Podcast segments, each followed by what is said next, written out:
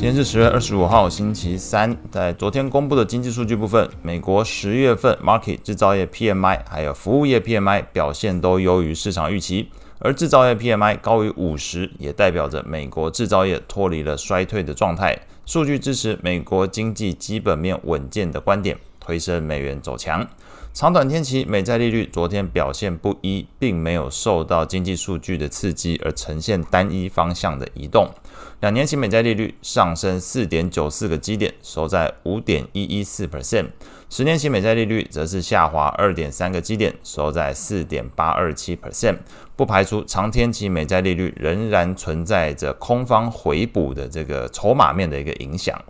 美股的部分在评价面止稳，企业第三季财报表现优于预期，以及中概股连续第二天大涨，投资买盘回笼之下，标普终止连跌走势。中场美股五大指数全部上涨，费半涨幅一点三八 percent，表现最强。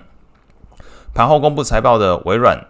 Google、Visa 在营收跟 EPS 的部分都表现优于预期，而截至这个十月二十五号上午六点十一分，这个微软。盘后股价上涨三点三 percent，不过 Google 则是下跌六点七八 percent，Visa 是下跌二点零二 percent。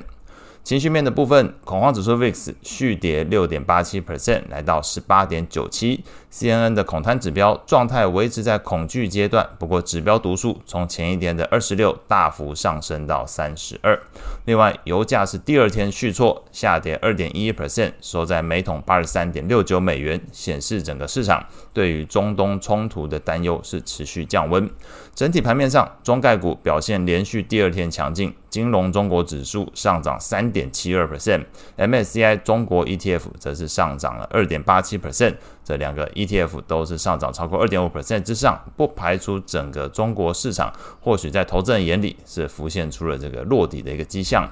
美股的部分，随着投资情绪改善，先前修正比较大的罗素两千 ETF 是上涨八零点八七 percent，那费半 ETF 则是上涨一点三九 percent。这两个罗素跟费半在昨天来看表现是相对亮眼。类股来看，表现最强的三个类股分别是公用事业上涨二点五七 percent，房地产上涨一点二六 percent，材料类股上涨一点一八 percent。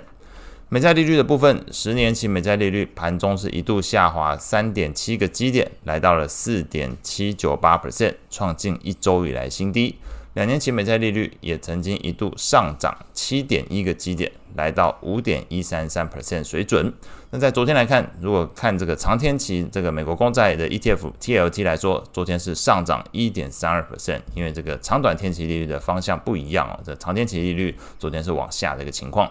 投资等级在 ETF LQD 上涨零点五六 percent，高收益在 ETF HYG 则是上涨零点五一 percent。外汇市场部分。PMI 数据支持美元指数走强，上涨零点六九 percent，收在一零六点二六。那随着整个市场避险情绪降温，日元是续贬零点一 percent，来到一四九点八五。瑞郎贬值零点二五 percent，来到零点八九三二。另外有传出这个澳洲央行行长是表示，如果通膨前景明确的转强，那会毫不犹豫进行升息。这一番的鹰派言论是激励澳币升值零点二五 percent，来到零点六三五三。汇市的部分，投资人可能要关注的是今晚加拿大的这个利率会议。那礼拜四的晚上，则是会有 ECB 的利率会议。那以上是今天所有的内容，祝大家有美好的一天。